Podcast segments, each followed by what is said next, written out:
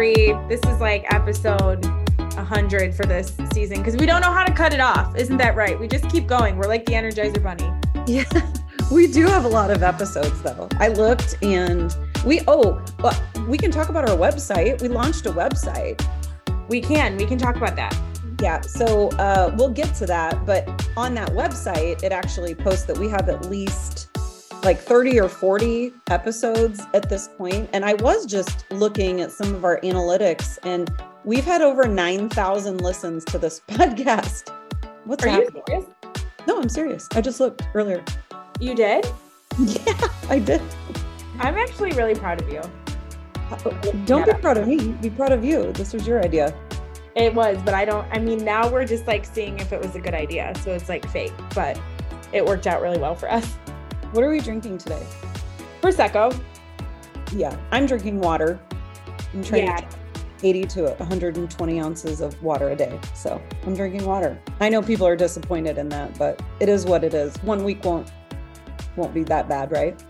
No, I think it's fine. I mean, I think it is what it is, right? Like you're drinking water, you're being really healthy. I'm drinking Prosecco because it's the end of the school year, and anyone in education knows that May is just a circus. So.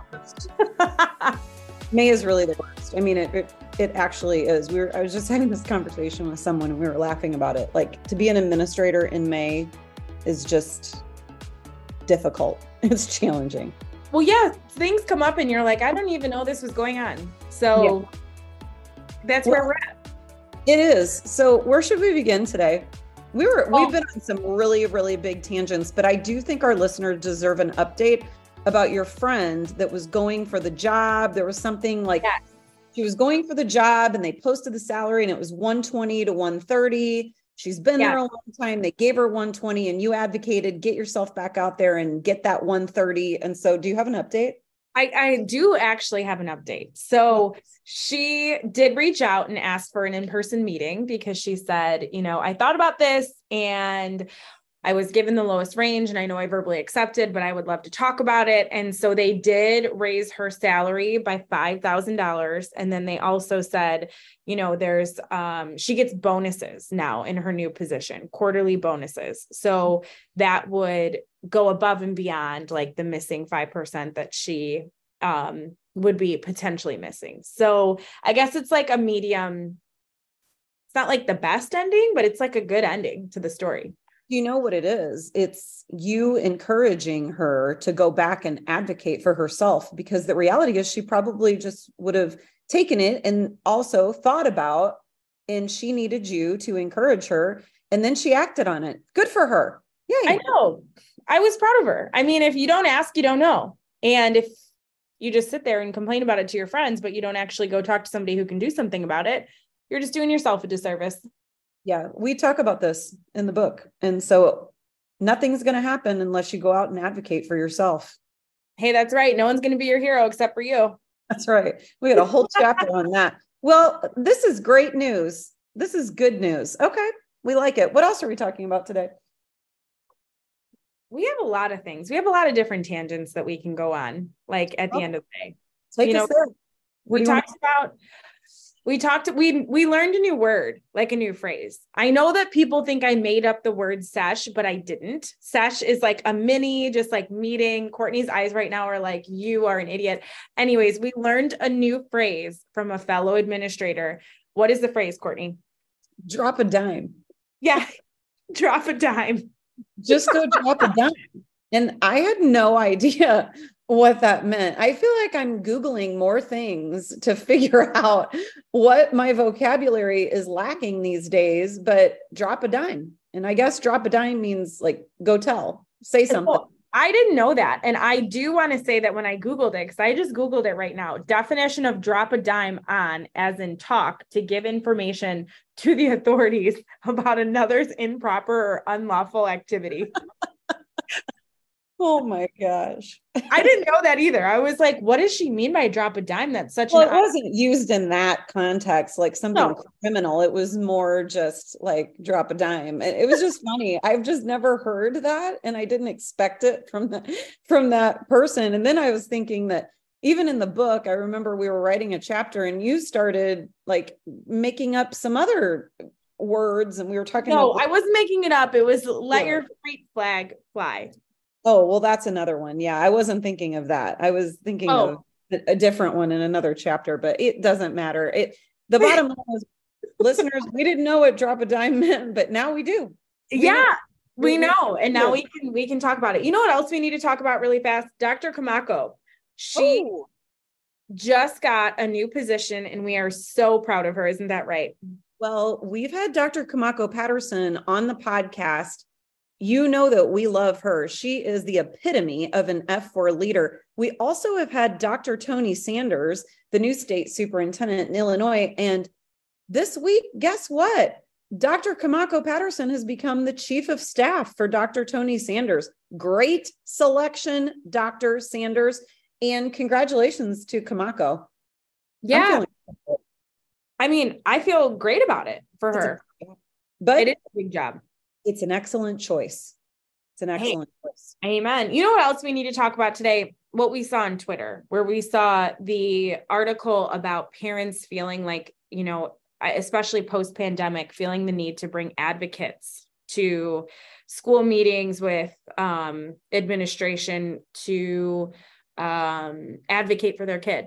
What's your thoughts on this? I know you have strong opinions on this. I do. Well, this will come as no surprise to you, but I do have strong opinions about this particular topic. And we did see this post or comment on Twitter, and it was basically commenting about school districts or a school district not engaging in either an evaluation unless there were certain things met. I I don't remember what it was, but the the basis of it was this person felt disconnected from the school district. And we're seeing more and more parents that feel like they need to bring an advocate or hire an attorney. And I recently did a keynote as a parent through, it was with special educators and the idea was what's the relationship and what should the relationship be between parents and educators, which I think we have so many educators listening, but we have a lot of people that aren't in education, but they are parents. Regardless of whether or not you have a child with um, an ability or not, here's what I can tell you when parents feel disconnected from the school system, they disengage and everyone puts their guard up. We also see in a lot of our systems that the minute that parents ask for something, Kate Swenson being on our podcast, the author of Forever Boy, when she was talking about her experience, I think that for a lot of parents, when we advocate or ask for something, that many times the school district also puts the guard up, um, whether it be resource based, belief based. There's a lot of different reasons for it, but we see then that things can become combative. Parents are on guard, the school district's on guard, and that relationship between school and home really does matter. But when parents feel like school isn't listening, school isn't responding, a lot of times then their next step is to engage an advocate or an attorney. I don't know. What are some of your thoughts? I'm sure that you've got some because we always have thoughts on. We always have thoughts. So you know, honestly, I have a perspective of I feel like if a parent finds it necessary to get an advocate, hire an advocate, my initial thought for myself is that I'm disappointed because I feel like at that point, your communication with the parent has been poor, or there's been some sort of hurdle that you couldn't get through on your own, that you need to bring in an outside person. So I would personally feel disappointed in myself. Um, but that's just because I think as adults and if you really want to do what's best for a kid that should always be the basis of the conversation. It shouldn't have to, yes it has something to do with resources and you know what we can and can't do but there's a creative thinking process that goes into some of those things and I think people just want what's best for their kids. And I think it's our job to make them feel like they can trust us and that we have their kids' best interest at heart and we can figure something out for them. I think, like you said, when you damage the relationship with a family, it takes forever to get back, forever. And the, I mean, especially if there's other kids in the family, and then it's like a perpetual thing where you are trying to repair a relationship instead of just build an organic one with people. And that's hard. I think that's a really hard way to start a school year, end a school year, um, anything like that. And I don't, and we talk about this in the book too. There are no crazy parents. There are parents that are louder. There are parents that advocate harder, but somewhere in their like perpetual long story about what happened are pieces of the truth. And so you have to be self reflective enough to know that and then think, what are we going to do about it? So, one of the things that I think when we think about damaging that relationship, I don't, I think that 99% of the time the relationship doesn't have to be damaged. I can think recently, over the past, let's say, year, that I've had friends or family members who know someone who knows someone, and they'll say, Can I just reach out to you, Courtney, and ask you about my situation at school? Sure. I'm sure that happens to you because yeah. you're an administrator. It's happened to me. And almost every single time, it's a lack of communication that is happening that the parent is reaching out or asking for something, and the school district is either A, not responding, B, having a delayed response, or C, it's a combative type of situation. Those are the, the most recent situations that I've dealt with. And I think what you're saying is true. We can avoid all of that if we have a relationship. If yeah. we pick up the phone, if we ask people to talk to, I mean, parents are emotional. We they send us their most important things, their money and their children. I have a field service director that I work with that says that, and I love it because it's true. And yeah. we take really great care of both. I don't care if you've got a kid in high school. I don't care if you've got a kid in EI moving into EC, whatever that looks like. It's hard. It is hard to be a parent and send whatever age kid that you have into a school system. And if you feel like they need something, you should feel like you can ask for it. But I got to tell you, there's a lot of times that I'll talk to different educators and they will come up to me and say, Hey, like, can I tell you my experience? And sometimes being in the school system and knowing what you know as an educator can make it even harder as a parent. Mm-hmm. But I think that we can resolve so many things with really effective communication and listening to people and being kind. Now, there's been plenty of times that I've watched situations that a parent's come forward and said something and administratively hands go up, eyes roll, not going to tolerate that. Not on my watch. Like it's not going to happen. We're going to respect whatever the parent is saying. We're absolutely going to hear what that is. It doesn't need to be a fight. We no. need, as educators and as parents, um, the hope would be that we can put our guard down. But I'm telling you, once that relationship is ruined, it takes a really hard time to get it back. But we we are all about eliminating the term crazy parent oh yeah vocabulary and education yeah i agree and i do think that the communication piece i think both parties need to be transparent right like i think if the parent is frustrated about something or they want to know something or something's bothering them, absolutely call. Don't be afraid of people thinking that you're crazy or somebody judging your situation. Like you got to let people know when something's wrong in order for you to find a solution. On the flip side, I do think that we have to put more of a human trait on with our parents than we do um, like a legal trait. And I know that sounds bad, but I think that people lose the human side of like being an actual good human and responding to somebody and listening and being like, okay, you know, don't, this is my advice from Kate Coach, not from principal of, you know, River Valley or whatever that is. But I think that those two things can be the same as long as you have a good relationship with that family. That was a tangent. I went on a tangent. I really liked it. You know what I like about that? As a mom, I wish that things were much more human and less of the the legal. Yeah.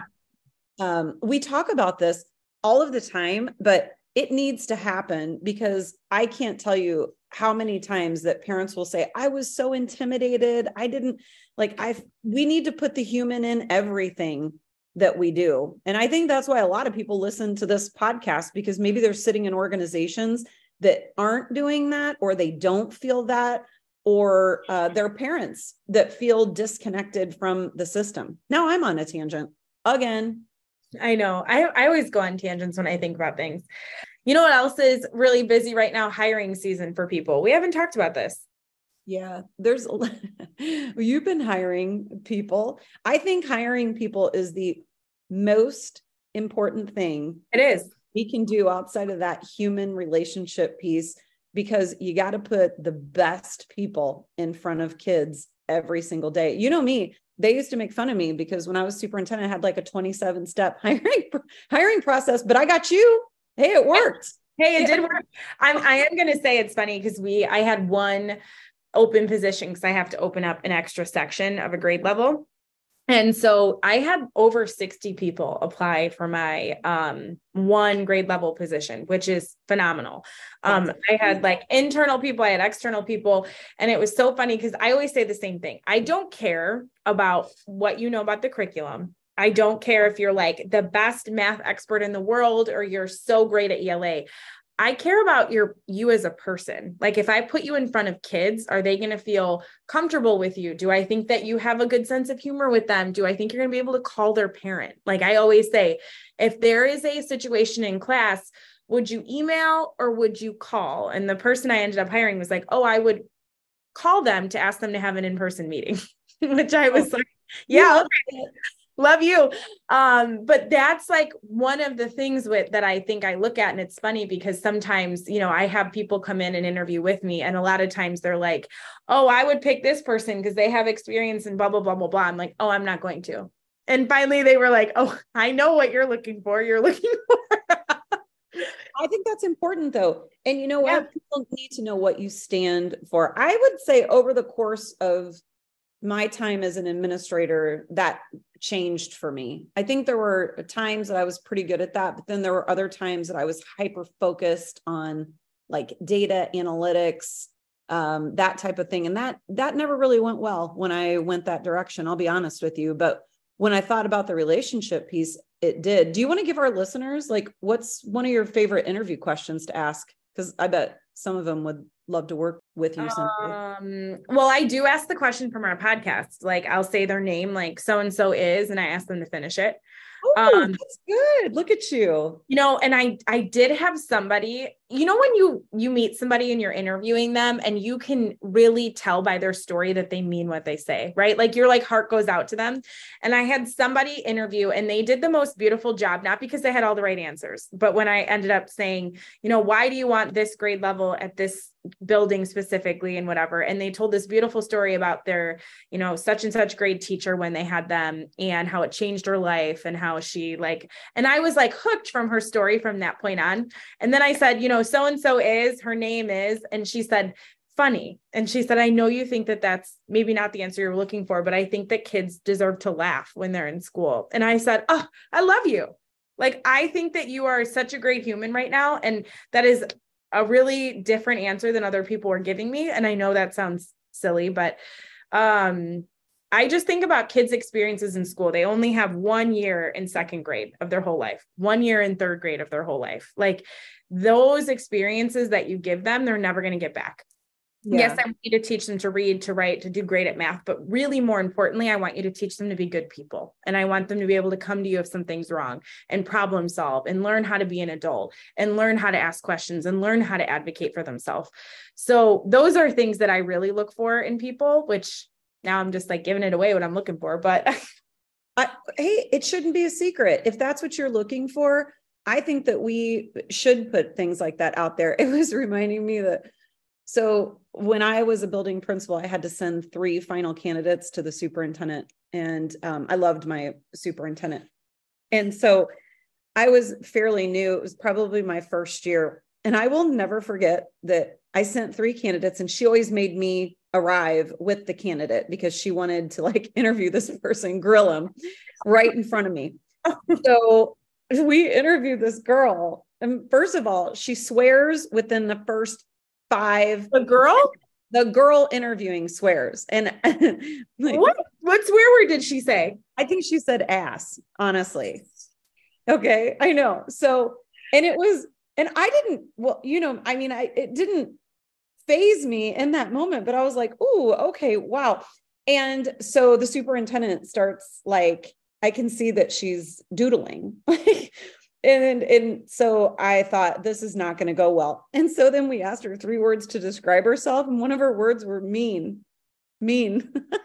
Stop it! Are you serious? No, I swear. But she goes mean, but you know, like that's what kids would say. I wouldn't define myself like that, but I just think when you can be so strict, some and so she gets up and leaves, and the superintendent looks at me and says, so clearly she's not getting the job. And right now I'm wondering if I should like fire you. Like what it, yeah this is what you're bringing to me. And I thought, oh my gosh, like, I think that hiring is so important because you can only see so much as well in an interview. Yeah. You can only see. And so you have to just take your time to do it the right way. And I always felt like some people did not look great on paper, but you met them and they were yeah. Uh, incredible. And then yeah. other people, they might look great on paper and you meet them and you think this is not going to work in any way, shape, or form. So you have to just do your due diligence. But I think that hiring is such an important piece. But you're telling me that story and it just gave me PTSD that I, I was like, oh, that was an epic fail on my part. I should have. Yeah. Well, there are some things that people said in interviews that I was like, I would never say this. But you know what I will say? to anybody listening that is going for interviews right now and they're teaching or they're trying to get teaching jobs the one thing I I respect so much about people is the amount of people who didn't get the job for me, but that reached out and asked for feedback because I sent Good. them a message saying like, "Hey, you didn't get the job. Good luck in your job search. We had a lot of qualified candidates. Whatever. Please reach out to me if you would like some feedback. You know." Uh, on the interview process here or any feedback I can offer you to help support you in your future.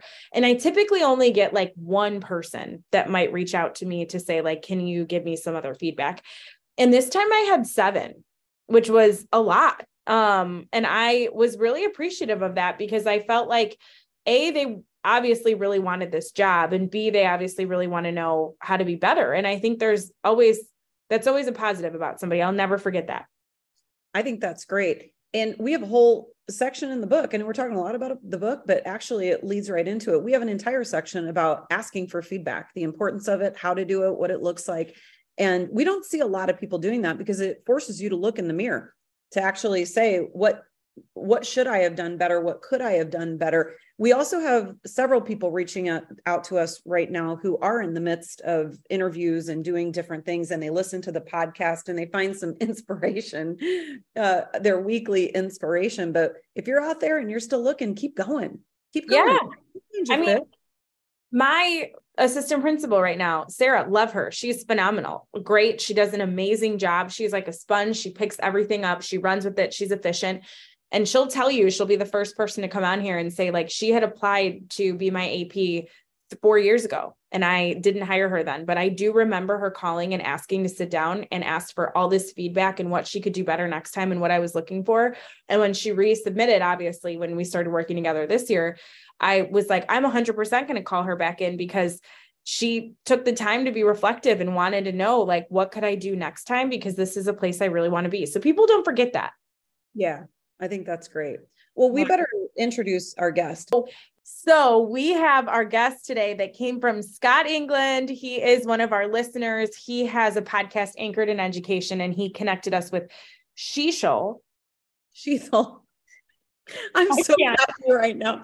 I'm so happy that you messed something up.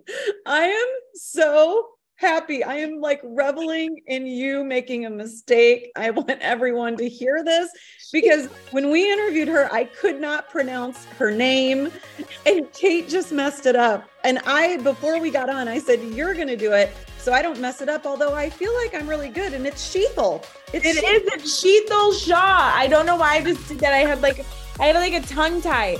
So, anyways, Sheethel Shah is on our podcast today, and she's had an amazing life trajectory.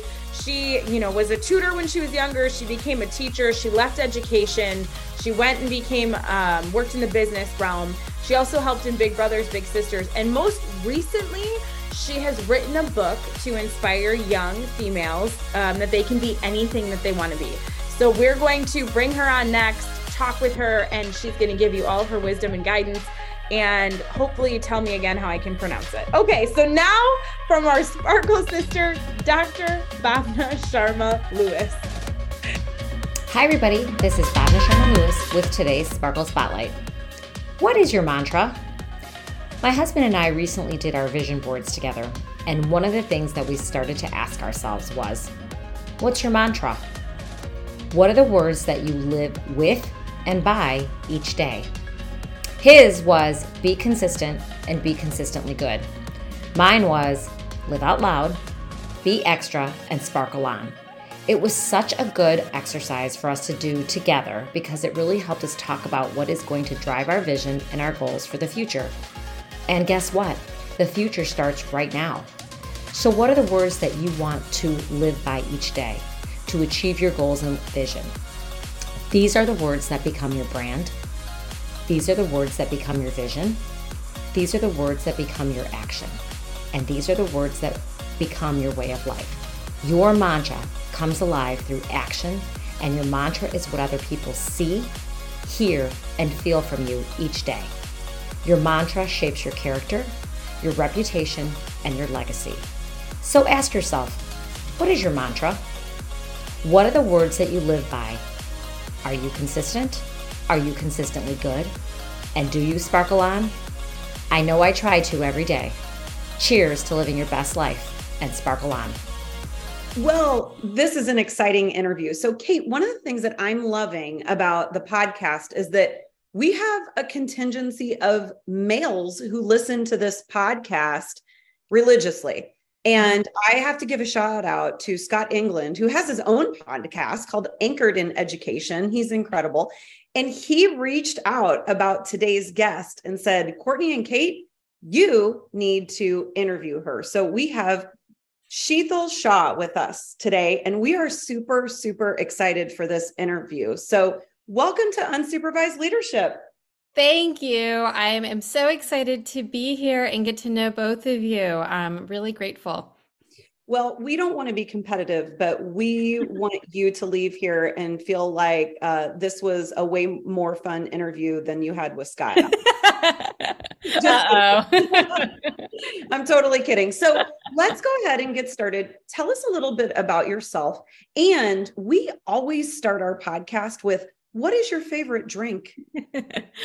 um, uh, uh, like, uh, like alcoholic drink or listen, Whatever. we're here for all of it. Yeah. It's okay. awesome. Awesome. Um, that's a tough question. Cause, um, know, I, I love my drinks, um, all kinds of drinks.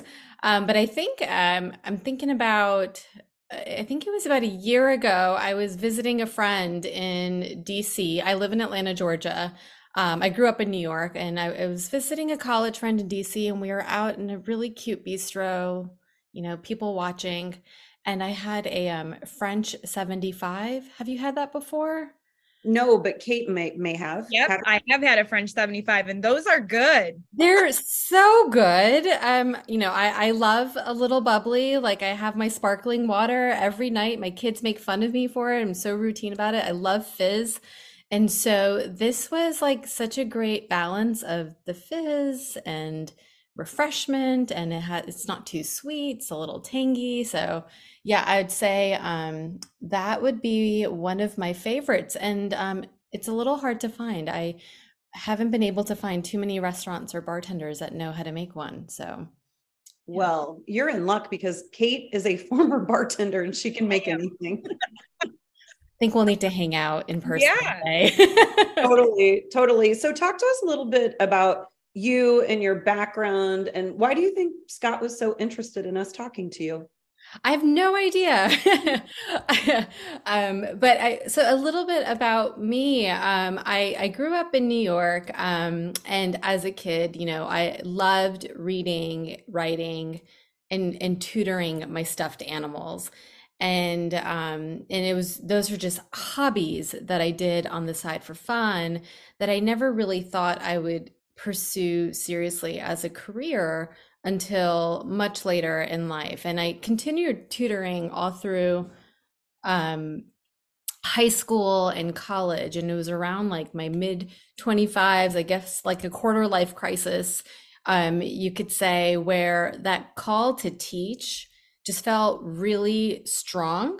Um, and I couldn't ignore it anymore. So I switched careers. I was a marketing manager um, working in the corporate sector, and I you know went to went into teaching and my first job as an educator out of graduate school was at an all girls public school in new york um, and then i later moved to atlanta where i continued working in an all girls school and being in that um, really like female driven empowering environment for you know 15 years or maybe it was a little bit longer than that you know it really actually helped me find um, my voice um, and help me find you know my confidence um, as an educator um, as a mother um, as a sister and also in in in who i was as a human being you know and i found how powerful it was to be in that environment for so long you know i grew up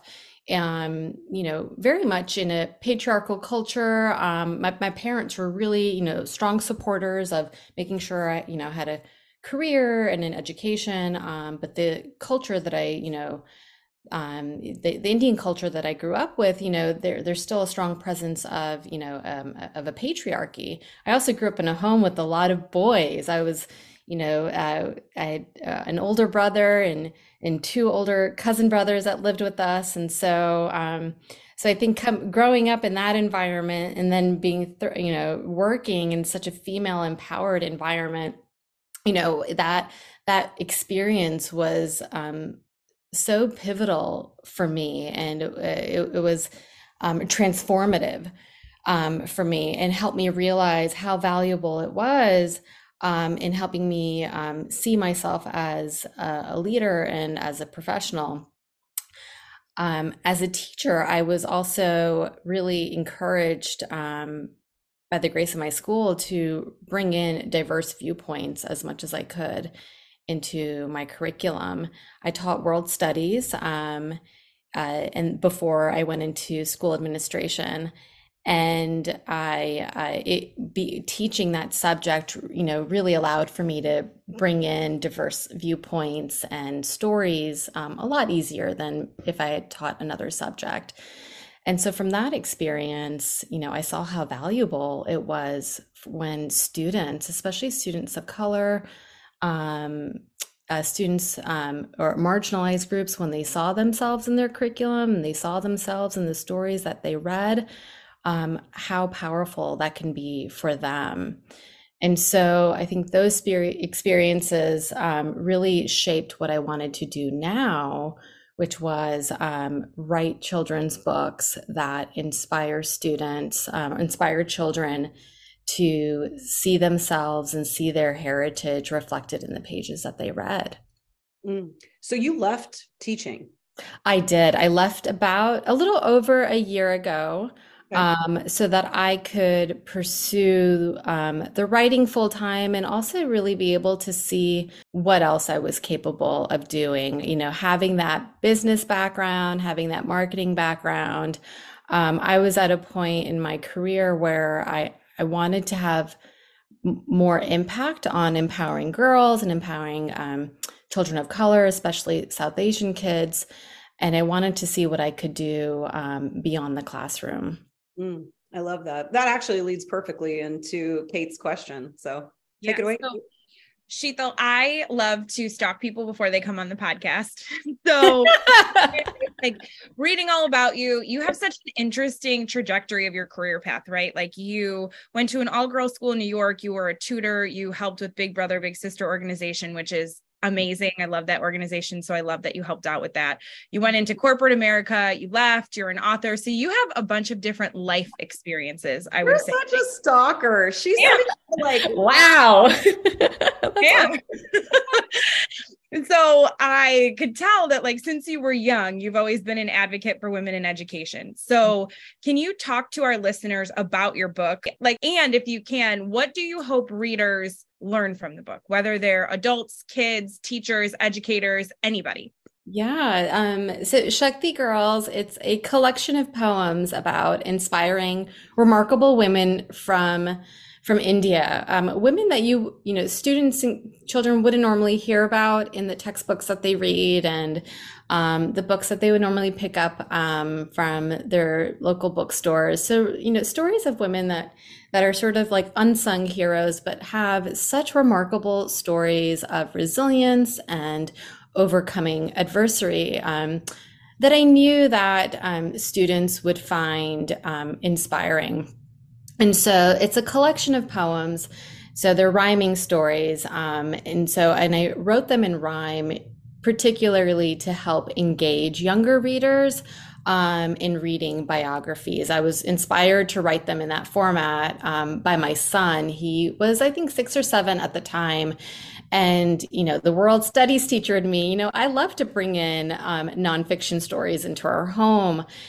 And, and so I knew that to really hook him in learning about these stories, I'd have to write it in a format that would be fun to read.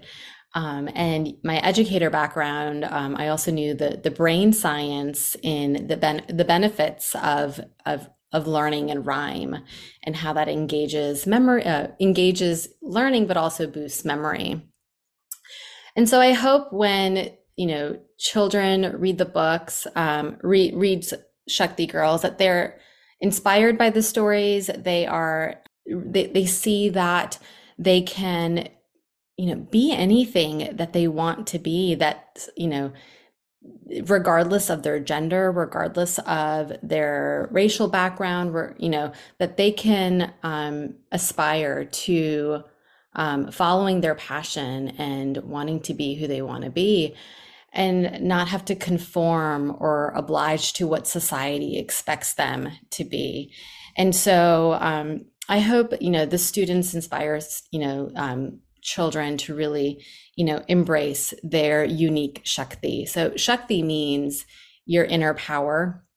And mm. so the stories of these women, you know, they all embrace and, and embody Shakti in different ways. And so your Shakti can manifest through all the you know different talents that a person might have so maybe it's through the arts maybe it's through politics or activism and so all these women come from different backgrounds and have different, um, they all have Shakti, but it manifests in different ways.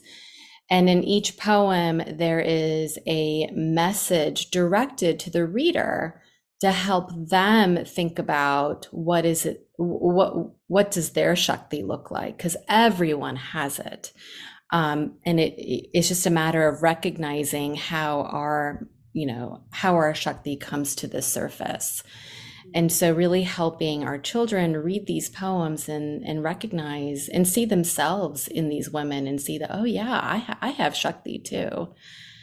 And for children who you know don't have an indian heritage or background i hope it also um, opens up their world and helps break down any stereotypes that they may have about people or women from this part of the world, um, helps them, you know, build their capacity for compassion and empathy for lives that are lived differently from theirs.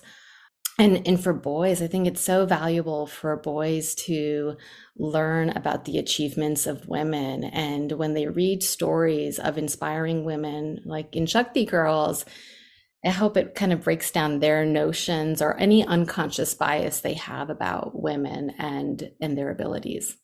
So let me ask you, you've got boys of your own, right? Yes. How old are they?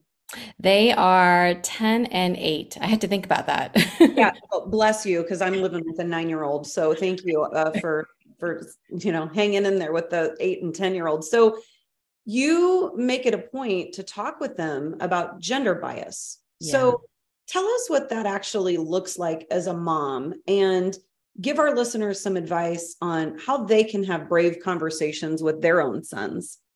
Yeah, it, so a lot of times our conversations around gender bias, they happen in the moment. I don't intentionally plan and sit down and have conversations with them about um, about gender bias because um, then it's it I, I tried doing that and it would um, come across as forced almost. And they would like drag their feet and be like, oh, mom is lecturing us. Mm-hmm. And so as it comes up, as things come up um, in the home, whether it's about chores, whether it's about um, learning um, what's going on in the news, like around Roe versus Wade, you know, really having those conversations with my boys directly and intentionally as they happen. So, you know, being prepared to um, keep those topics on the table as they happen. And I remember um, we had taken a trip to India um, in December, this past December, and it was the first time we had taken the boys, and it was the first time I had been in 15 years. And we had gone out to see family um, that lived out in a more, you know, r- remote area in, in, one of our villages that my family had, um, my parents had grown up in. And coming home, we were reflecting on that. And my older son had noticed, like, hey, mom, like, I noticed that when we were out in the village, you know, the men ate first and then the women ate after. And, you know, that he's like, I, why, why, why do they do that? You know, and I was so proud of him for recognizing that and being aware of that. And and really wanting to engage in that conversation and me instead of like i wasn't prepared to have it i didn't really know what to say but not losing the opportunity or not missing the opportunity to have that conversation with him and dissecting it. And what that meant in terms of um, gender roles in different societies in different homes um, and what we can do at home so that it things are more gender equal. Mm-hmm. Um, and that you know in our in our family like we all sit down and we eat together um, but there might be limitations you know in terms of th- there might be practical reasons why in other homes you know things might be done differently. Um, but in our homes the roles are different. We see our dad in the kitchen you know for that reason. Um, so that mom can also have time to spend with you but then also has the space to you know pursue her professional endeavors um and so i think you know ha- being like being ready and willing to have those conversations as they come up is probably my my my my biggest tip you know and being okay with not being prepared um, to have those conversations is okay as long as you're honest and open with your kids and with your sons um, and be willing to kind of do the research and ask the questions together when a lot of times when parents hear, hey, we're bringing on culturally responsive books, parents are like, wait, what does that mean? Like, what do you mean by that? Are you teaching about a culture? Are you teaching about a religion? Are you allowed to do that in a school? You know, those kind of questions that kind of come up when we um, advocate or put different books in there and we just try to talk about it. And mm-hmm. so, do you think there's a way that we can better? I don't want to say advertise, but better educate adults and kids on the different topics of books without people having a preconceived notion about it. Yeah, no, I definitely think, you know, talking about building awareness of the, you know, of the world at large is you know, I think definitely a really effective way in talking to parents about the value of learning about um, cultures and people from around the world. And that when, when we don't learn about the stories of, you know, the global majority, for example, then we are, um, robbing ourselves from inspiring stories that our, all our kids could benefit from um, and lessons that we could all benefit from.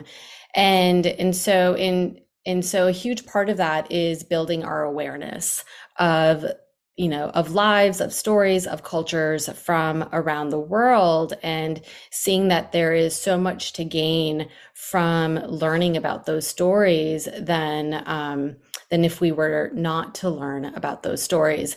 And so, um, and so, and if, and definitely when it comes to religion, you know, talking about awareness and um, building capacity for compassion and empathy for others um, is really the goal um, versus, you know, any anything beyond of like um, anything beyond that. So it's really around awareness, empathy, and compassion. Is when you know if I've been asked about you know why does your curriculum include you know so many um, you know diverse stories and and um, examples from global history. It's about building awareness of the world outside of ourselves, um, with recognition of what our what our role is in the larger global history. That makes yeah. sense. Yeah. That makes a lot of sense. I also used to be a history teacher. So for me, it's that's just such a a pivotal part of what we should teach kids in education to look beyond their community, their home, you know, their town, like across just across the world. So it's interesting to see how people look at that word and take it into all different kind of contexts all the time. Definitely. And I also think about, you know, we're raising adults here. And mm-hmm. if we want our adult, if we want these children to be successful adults, um, they need to have the leadership skills to know how to work with people that are different from them.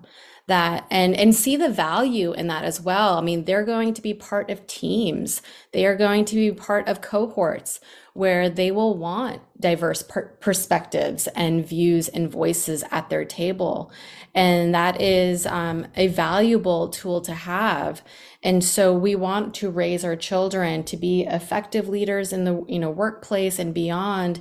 And there's no better way to do that than really helping them learn at a young age the value of diversity we love Barbara Walters. We know that she's no longer with us, but we are all about being professional interviewers. And so she always asked people that she interviewed this question. So we're going to ask you. Are you ready? Sure. All right. Finish this sentence for us.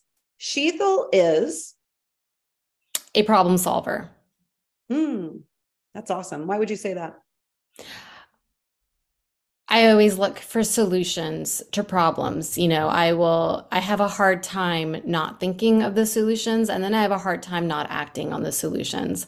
And so, in a lot of ways, Shakti Girls, um, I say it was a cathartic experience because I was writing for a solution. I am working towards um, being part of the solution of a greater problem around um, diverse representation in Kidlit. Okay, Shetal, how can people follow you um, if they want to see your stories? Or i mean i know we can get your book on amazon so what do you prefer people to follow you on? Twitter instagram linkedin? What's your favorite? Um, i'd say instagram's my favorite which is funny because if you asked me a year ago it would have been something else. Um, but instagram has hooked me for the past year um, and then you can also find me on my website. Um, i have a newsletter that i send out monthly awesome and then we have what we call F4 leaders, a fun, fabulous, and fierce female. So, do you have leaders that you think our listeners should know, should follow, or people that you're especially proud of that you want to give a shout out to? Uh, you know what? I have lately been reading up on Lisa Damour. Have you have you heard of her? She's an author psychologist that I've been I've been following for the past 15 years. She's been instrumental in helping me navigate professional and personal um, you know issues you know in educating children and raising my own children and I've, you know, May is Mental Health Awareness Month, uh, along with um, AAPI Heritage Month and Jewish Heritage Month. But I've been thinking a lot about um, the mental health crisis in young girls, and I've also been thinking about, you know, the mental health, um, uh, the, the lack of mental health research in South Asian communities. And so I've been um, thinking about that a lot the past few days and kind of leaning on her work um, in around in working with teens and adolescents with their mental health. And I think she just released a book not too long ago. I think it's called The Emotional Lives of Teenagers. Um, and and so she's you know, and I follow, I listen to her podcast as well, and so she's um, just been. Um, I, I've been a huge fan of her work and have just found her advice incredibly helpful. That's amazing. I live yeah, with a teenager. So I'm going to buy her book and I'm going to start listening to her podcast. yeah. She's, awesome. she's pretty insightful. I, I, I had the chance to meet her a couple years ago in a leadership workshop, and yeah, I was I was she's incredibly approachable and just has just a plethora of advice to give on raising teens. So yeah, definitely recommend her. well, we will definitely follow her Shetal, thank you for being on Unsupervised Leadership today. We really appreciate that you've taken the time to share with our audience. Thank you so much for having me. So, everybody, we were so fortunate to have Shetal Shah on today. Her book is amazing, it's an easy read. Kids will love it. So if you haven't already purchased it or looked into it, you can find it on Amazon. Follow Shetal on her website or on Instagram. She's over all the other social media sites. So that's the best option for her. And always remember if you don't have a seat at the table, you can always sit with us. Until next week.